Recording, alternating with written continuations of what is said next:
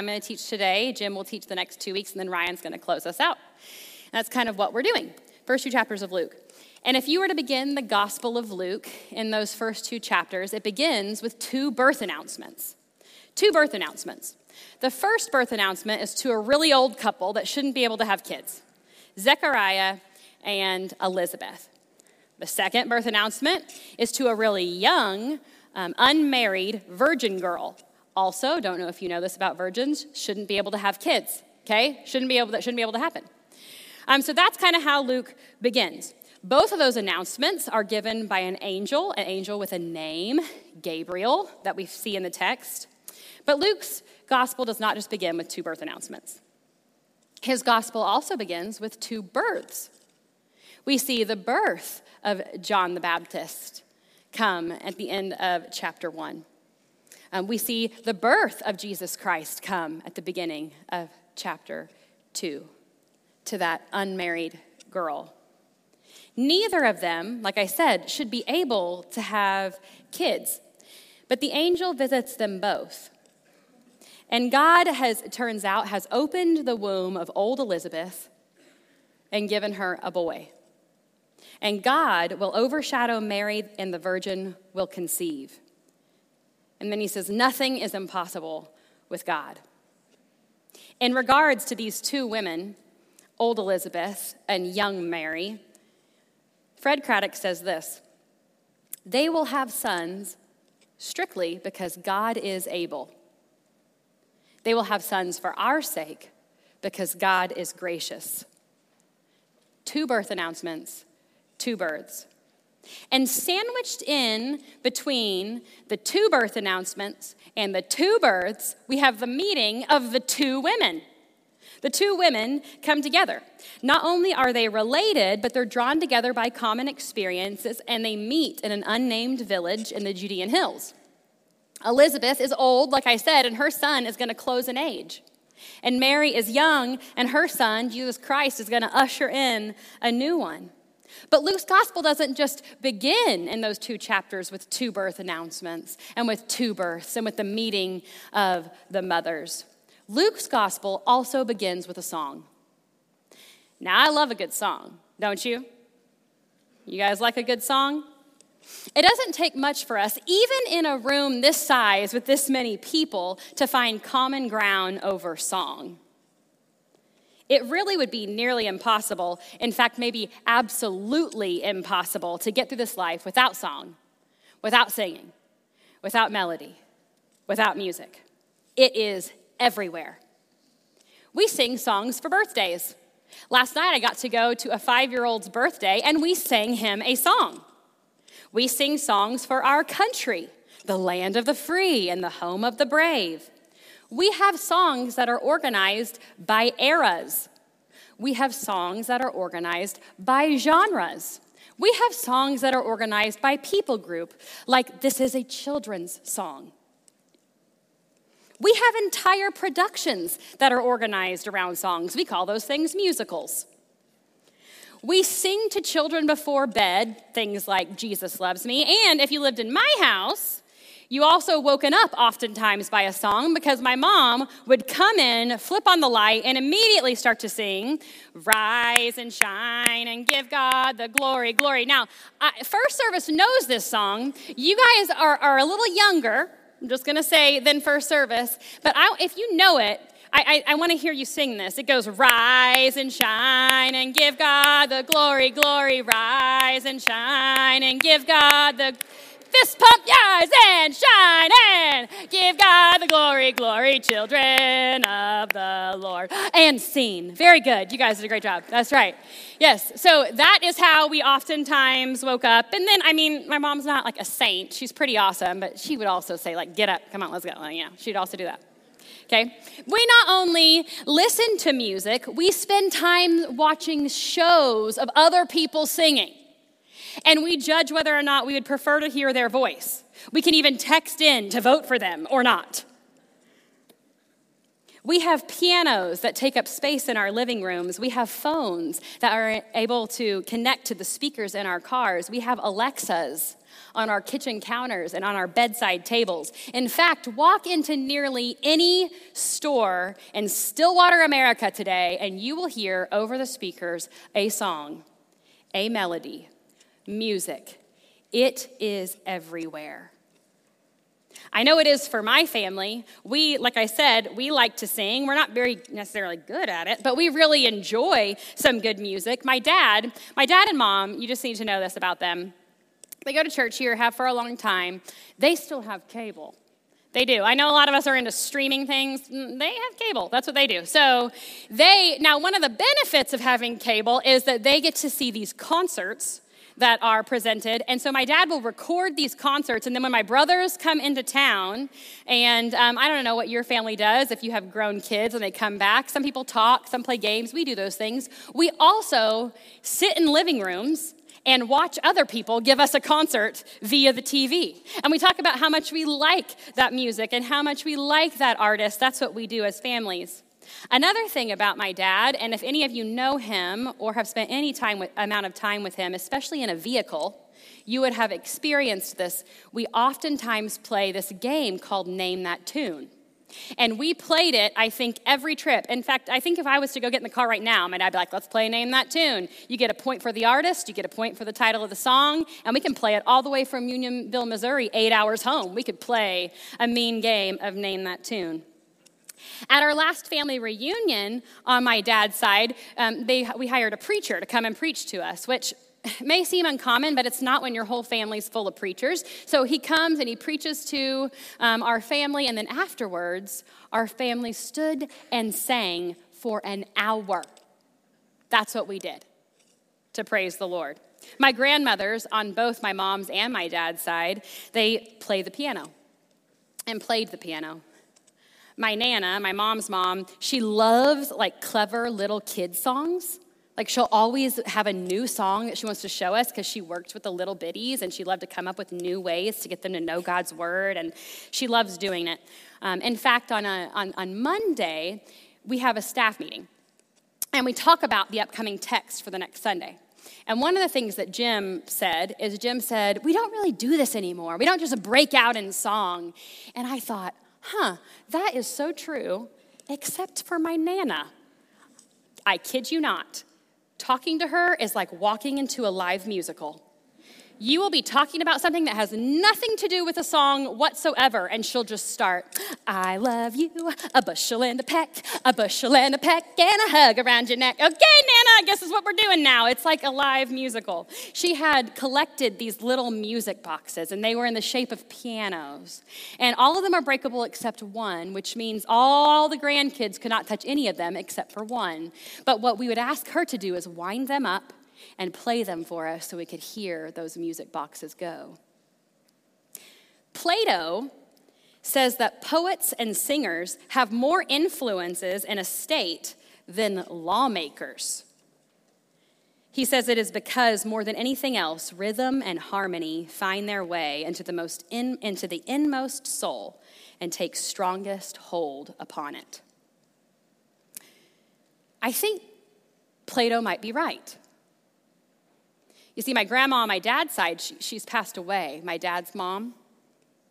But before that, she spent a lot of her years playing piano for the church and giving piano lessons to people in her town. And in fact, even after she was diagnosed with dementia, my grandmother would play and she would sing. And when she could no longer remember how to play the piano, she would still sing. And even when she nearly lost all of her memory, when she did not recognize her children or her grandchildren, she did not even recognize her husband anymore, she would be able to recall hymns. And so our family would gather together, sit in a room, and we would sing to God, and my grandmother would hum along. I could get into a good song. Can't you? Luke seems to get into a good song. In fact, he doesn't just begin his gospel with one song, he begins his gospel in those first two chapters. We are, it, there is recorded four songs that Luke has for us, four of them in the first two chapters. We have this one here that we're talking about today, the Magnificat, which is Mary's song, which stands for My soul magnifies the Lord. And then a few verses later, we have another song. We have the song of Zechariah, the Benedictus. It means, Blessed be the name of God. And then the third song, you guys would probably know because we sing it a lot, especially at Christmas. It's Gloria in Excelsis. It's the angel's song, which means glory to God in the highest. And then a few verses later in chapter two, uh, uh, later in chapter two, what we have is Simeon's song. You remember Simeon? He's old. He's at the temple. They bring in Jesus. He's an infant. He sees Jesus. He says, "My eyes have seen the salvation." And then he, and now I can depart. And he sings the Nunc Dimittis, four songs. That seems significant, doesn't it? That Luke when recording the coming of God in the flesh, the very incarnation of Jesus Christ, he notes that it is accompanied with singing. Why? Why, in the middle of the birth announcements and the births of these two boys, do we have a meeting and a song? Is it just added here for fun? Was Mary's personality just kind of a singing one, like my Nana's? No. No. The exegetical commentary on Luke, it states this when it talks about this song. Luke does not include this hymn and the ones to follow as an extra frill to garnish the narrative. Instead, it highlights a major theme that stages a meeting of faith and interpretation. God has acted, and now a believer responds and interprets what it means from the stance of faith. The effect has been that for centuries, the audience has joined to rejoice with Mary, Zechariah, and Simeon, and in some cases, to sing along. Fred Craddock, um, who, who's a great theologian, he says this. He reminds us that poetry slows down thought and invites participation in the experience being created. It's kind of like Jim mentioned at the end of his talk last week when he said, We don't just want to fly through this, you want to pause. It's like Mary saying, Note what is happening, Luke says. There's a lot that's going on here with this immaculate conception and with Jesus Christ entering onto the scene in this world. The Magnificat, Mary's song, it's, it is deeply entrenched in the church. In our church history, it has been spoken for centuries as a church body, if you grew up Catholic, you ha- would have recited this consistently. You would have recited Magnificat anima mea dominum. You may not have known what it meant, but it's these words My soul magnifies the Lord. If my research is correct, it's been in the Anglican Church since the sixth century. In fact, if you were to go to an Anglican church this evening, it would be recited in the evening service of prayer. The Magnificat. It is interesting that a song like this, in a circumstance as specific as this, can be entered into the heart of the Christian church forever.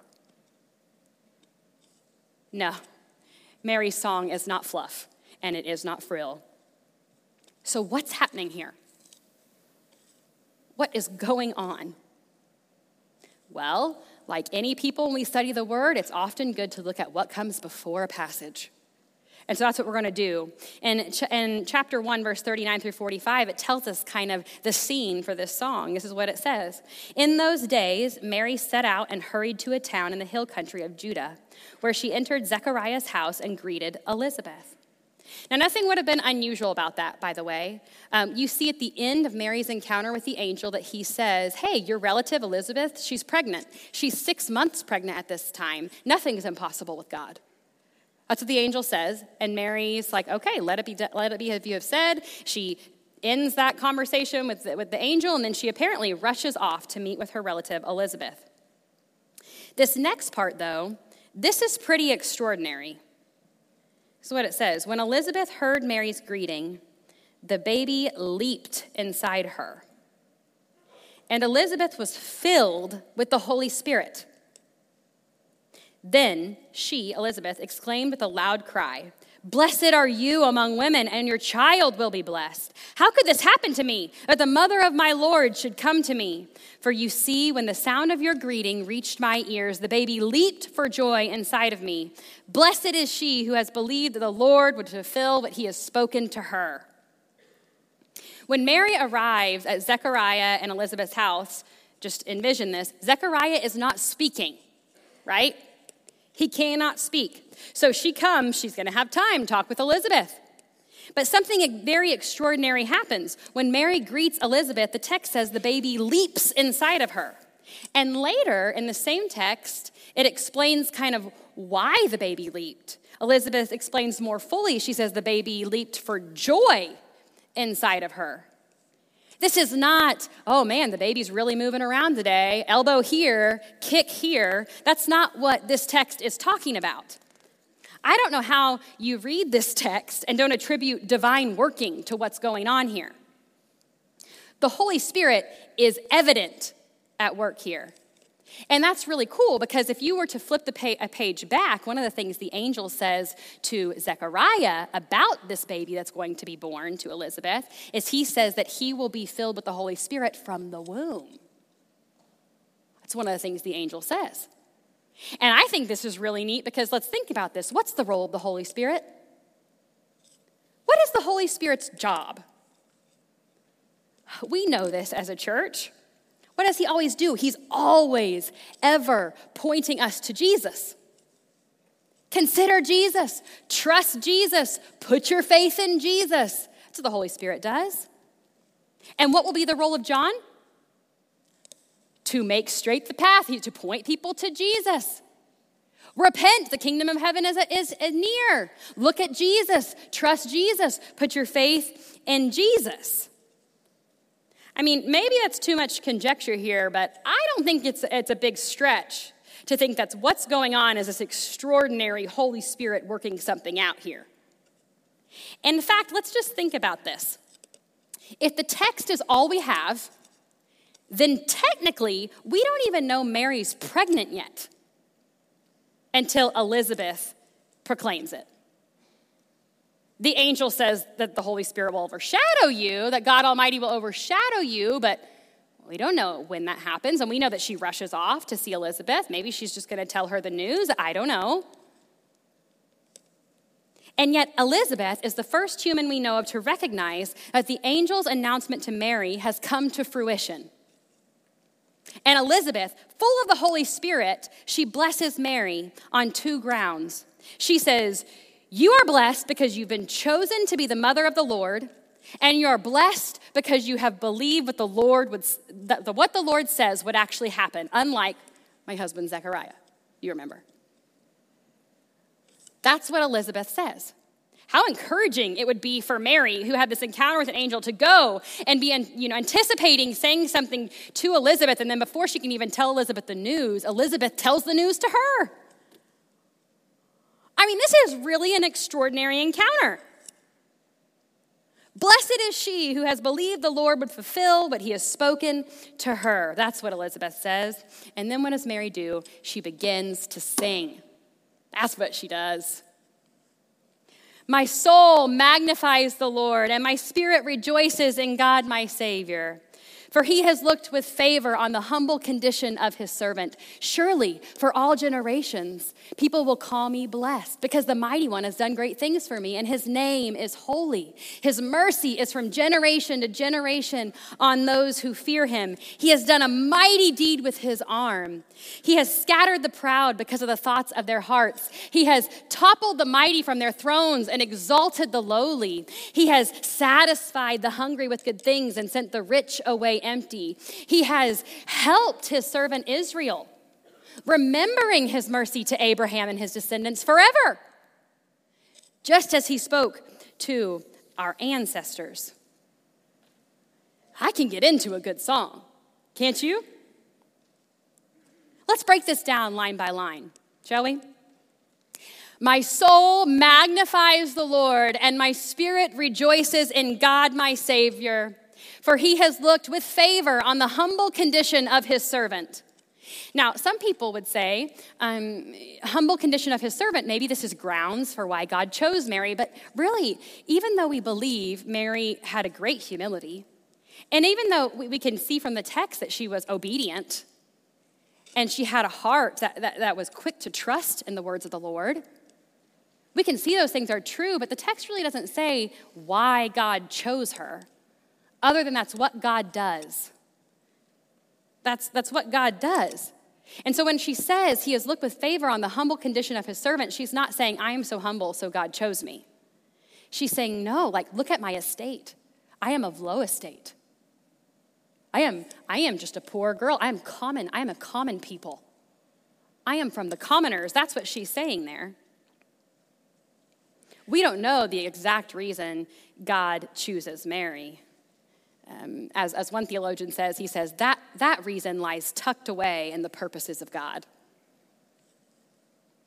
And then she says, Surely from now on, all generations will call me blessed because the mighty one has done great things for me and his name is holy. His mercy is from generation to generation on those who fear him. When Mary, again, when she's saying that from now on all generations will call her blessed, it's not a mandate to venerate her, to lift her up. I mean, read, the, read her entire sentence. See, she says, Surely from now on all generations will call me blessed. Why? Because the mighty one has done great things for me, and his name is holy. That's why. And he pours out his mercy from generation to generation. What God has done for Mary is an expression of God's mercy on all people. What God will do for the poor and the powerless and the oppressed of the world, the triumph of God's purposes for all people everywhere. It is a holy and a merciful God that's to be venerated, that's to be lifted up. To regard Mary as blessed is to praise God for what he has done for her because of what that means he has done for us. I mean, I have been so blessed by this church, specifically because I've gotten to, to be raised in this church by this church. I mean, Sunnybrook, this church, I've been blessed. And there was this lady a, a few years ago, I didn't have a car, and she said, You know what? We have a car, you can have it. And just gave me a car right? As one does. She just gives me a car. And I remember saying, I just feel so blessed. Why did I feel blessed? What did I do to deserve that? Absolutely nothing. I've done nothing for this woman. I have done nothing for this woman. But out of her generosity, this is what she does. This is what she does.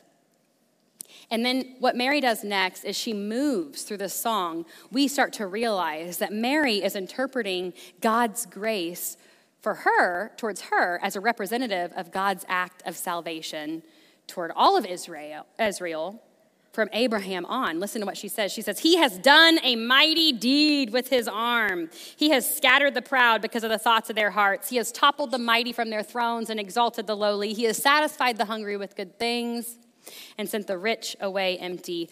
This image of God's uh, arm as this mighty thing, his, his right arm, immediately, if you read your Bibles, and if, especially if you would have been back then and know, known the Shema, like a good Hebrew would have, when you hear his arm, his mighty arm, his right arm, when you hear anything like that, it would have made you think specifically of God's might in the sense of battle battle imagery. In particular, it points us back to Exodus, which people would hear that and that's what they would think. They would think what God did for his people in Exodus by bringing them up out of slavery. That's what people would have thought. Paul preaches a sermon in Acts 13, and he says this in verse 17 at the beginning um, of his sermon. He says, The God of this people, Israel, chose our ancestors made the people prosper during their stay in the land of Egypt, and led them out of it with a mighty arm. One of the commentaries I read started talking about creeds. Now, one of the things that the church does is um, oftentimes is known to recite these creeds of faith. And, um, and if you would want to, we actually have a time of prayer, a little prayer service every Monday morning at 9 a.m. back there. And one of the things that we do during that service is we stand and we recite the Apostles' Creed. That's what we do. Well, the Apostles' Creed, um, it begins with this idea of I believe in God the Father who created heaven and earth. That's how it begins. And this particular commentator says this, and I love it. He says, one of the commentaries, um, he says this Israel's first creed is not, I believe in one God who created heaven and earth, but I believe in one God who freed us from slavery. I started thinking about that. It, it's actually, that's kind of true. It is true that Israel would have remembered, and they would have remembered often the great mighty way that God reached down to fight for them and to pluck them out to save them. They thought about that. They, they had um, festivals for this. They celebrated this. They remembered this all the time. In fact, a lot of people would say the first song in Scripture, there's a little bit of debate on this, but a lot of scholars would say the first song on Scripture is actually in Exodus 15 when God brings them up out of slavery in Egypt and they walk through on dry land, and then the song of Moses and Miriam as they sing to God on how wonderful and mighty He is for saving them. Here's what I want you to know from this part we serve a mighty God. We serve a strong God. We teach this to our children. If you were to serve across the way, as Debbie suggested, if you were to serve over there and you happen to serve with three to five year olds, you'd find yourself at one point during your time of serving where you'd be walking them down a hallway and you'd sit with them in the main room and they would have what's called wake up worship. And each week, they sing praises to God and they lead children to sing praises to God and they hear about a story from Scripture about our great God. And if you've served in there for any amount of time, you would have sung the lyrics to this song My God is so big, so strong, and so mighty. There's nothing my God cannot do. Woo, woo, woo! The mountains are His, the valleys are His, the stars are His handiwork too. My God is so big, so strong, and so mighty. There's nothing my God cannot do. We teach this to our kids here at Sunnybrook. Our God is strong. Our God is mighty. There's nothing our God cannot do. And then what does it say? It says that He scatters the proud. He doesn't just scatter the proud because of the thoughts of their hearts, um, as the, the Book of Common Prayer says, uh, the imagination of their hearts. He scatters them because of the imagination of their hearts. The very next part, when it's kind of, whenever it says he topples the thrones, the mighty from their thrones, that word mighty there, it means self sufficient. So apparently, God scatters the proud who are self sufficient. That's what he does. To be self sufficient means to be in no need of salvation. You don't need to be saved, you can do it all yourself. God raises the lowly, but the mighty don't recognize their lowliness before God. They don't recognize their position in sight of God.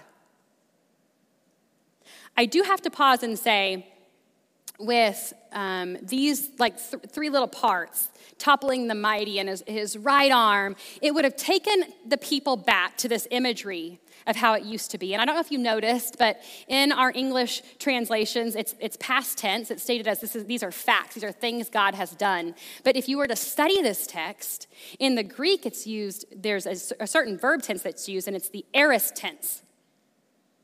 And that's really important because the aorist tense, while it's saying that God has already done this, it's also speaking of what God is doing and what God will do in the future. It's kind of this extra emphasis when it's describing these verbs, these things that God has done. And so it's kind of like saying um, God has, and God will, and God is doing these things. One of the commentaries I read said, said it this way So sure is the singer that God will do what is promised, that it is proclaimed as an accomplished fact. So sure is Mary that God's going to do just what he said that she sings about it like it already happened. Think about that. This joy that Mary is, is singing with, it flies in the face of the current circumstances of Israel. They are literally, they are very much, in a real sense, still under the thumb of these oppressive rulers, the Romans. But it implies that God is bringing about a new sort of exodus in a sense. That this mighty divine warrior will lift up his arm against his enemies. But here's the crazy thing it's going to be done in a really upside down way. He's considered her low estate, the humble condition of this servant girl. It's going to come through a miraculous conception, through favor toward the weak, the lowly, the powerless. This great reversal is going to come through death on a cross.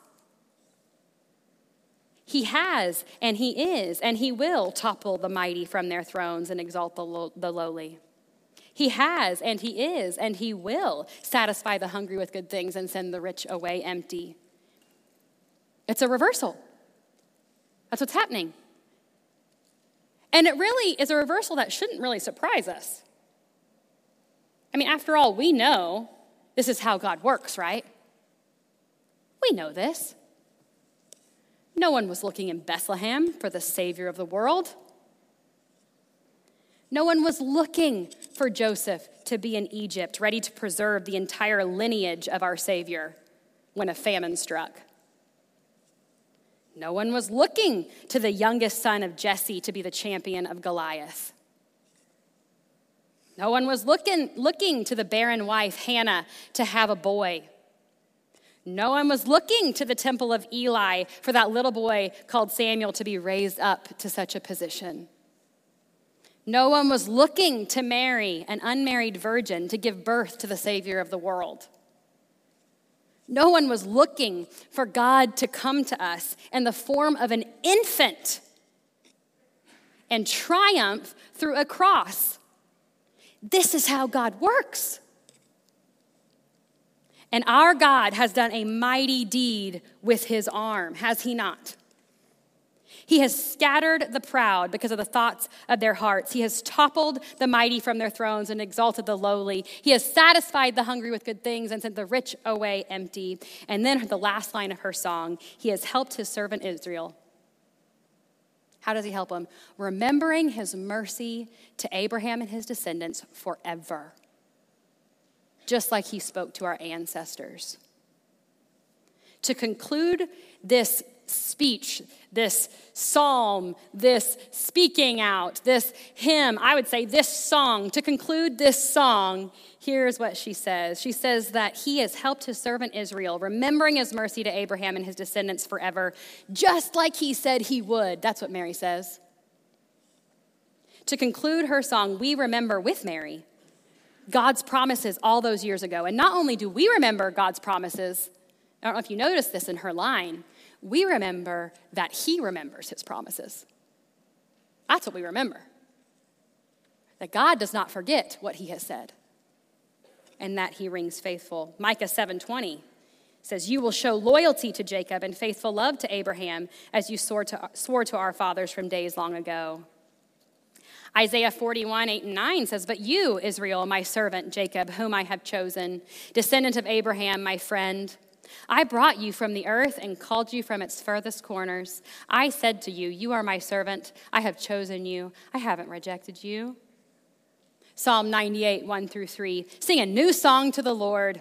For he has performed wonders. His right hand and his holy arm have won him victory. He has made his victory known. He has revealed his righteousness in the sight of the nations. He has remembered his love and faithfulness to the house of Israel.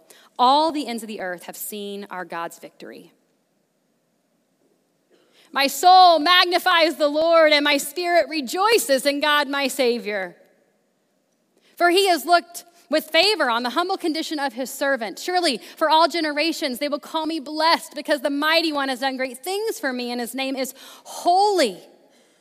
His mercy is from generation to generation on those who fear him. He has done a mighty deed with his arm. He has scattered the proud because of the thoughts of their hearts.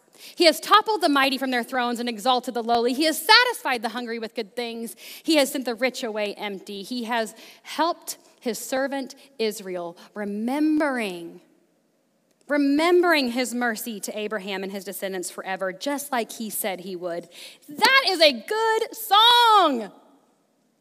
That's a good song, church. That's a song worth singing. I would argue that's a song worth memorizing. Because for every believer, this is our song. It's ours. This is our story. This is our song, praising my Savior all the day long. It's our song. And you can sing it as a believer, you can sing it anytime. Think about this. If you have hope and trust and foundation in Jesus Christ, you can sing this song regardless of your circumstance. You can. In fact, if you have a son or a daughter who is lost or wayward, like my oldest, you can still sing this song. If your finances are tight, you can sing this song. If you find yourself at a loss in the midst of grief, if you know our great God, you can sing this song. If your relationships are strained with the people you love, you can sing this song. As a believer, we join with Mary, magnifying the Lord because of his goodness, his might, his holiness, his mercy. No matter how dire your circumstance, you can sing this song. I would say you need to sing this song. You need to sing this song. For some of you, you can get up and you can sing it with a smile on your face and complete agreement with what it says. And for others, you can get up and you can sing it in agreement, but maybe through tears. Maybe asking Jesus, maybe singing it while you ask Jesus to help you trust these words more fully. I believe, help my unbelief. Tune my heart to your word, Lord. Believers everywhere around the entire world can claim this song as their own. My soul magnifies the Lord. My spirit rejoices in God our Savior. How would this sound for our church? For God has looked on us, on our helpless estate. He has. Our lowly condition. Surely for all generations, people will call us, Sunnybrook, people will call us blessed. Why? Because the mighty one has done great things for us, and his name is holy. It's our song. Don't you know when we talk about orange and raising up the next generation, don't you know that as they know him, that we will get to see that his mercy is from generation to generation to generation on those who fear him. He has done a mighty deed with his arm. He has scattered the proud because of the thoughts of their hearts. He has toppled the mighty from their thrones and exalted the lowly. He has filled the hungry with good things. He has sent the rich away empty.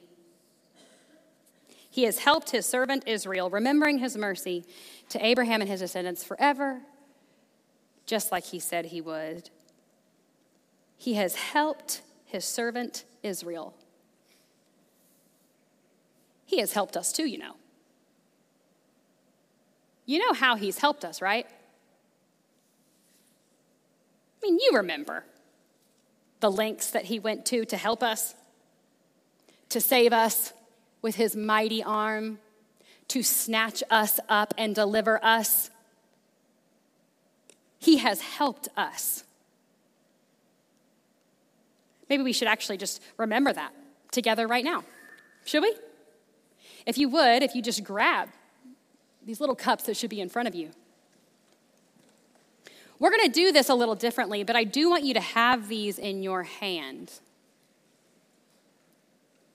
I'm going to have a song played over us, and it's called the Magnificat. And if you were to Google it, you would get a whole bunch that you're going to have to weed through to find this one. Because I did, and I did. So I just looked and looked and looked, and I just found I love this song. This song is so great. And it turns out lots of people love it, and they've turned it in lots of songs. So, what I want us to do is what we're going to do is we're going to remember what God has done, holding the bread, holding the cup. And we're going to listen to what God has done through the playing of this song. And on the screens, there's going to be scriptures that this song would have been rich with meaning, that would have alluded to. And you can read, and you can listen, and you can remember. Just make sure that we take this time to do that together. Don't miss it. Participate in this song. Let's do that now. My soul magnifies.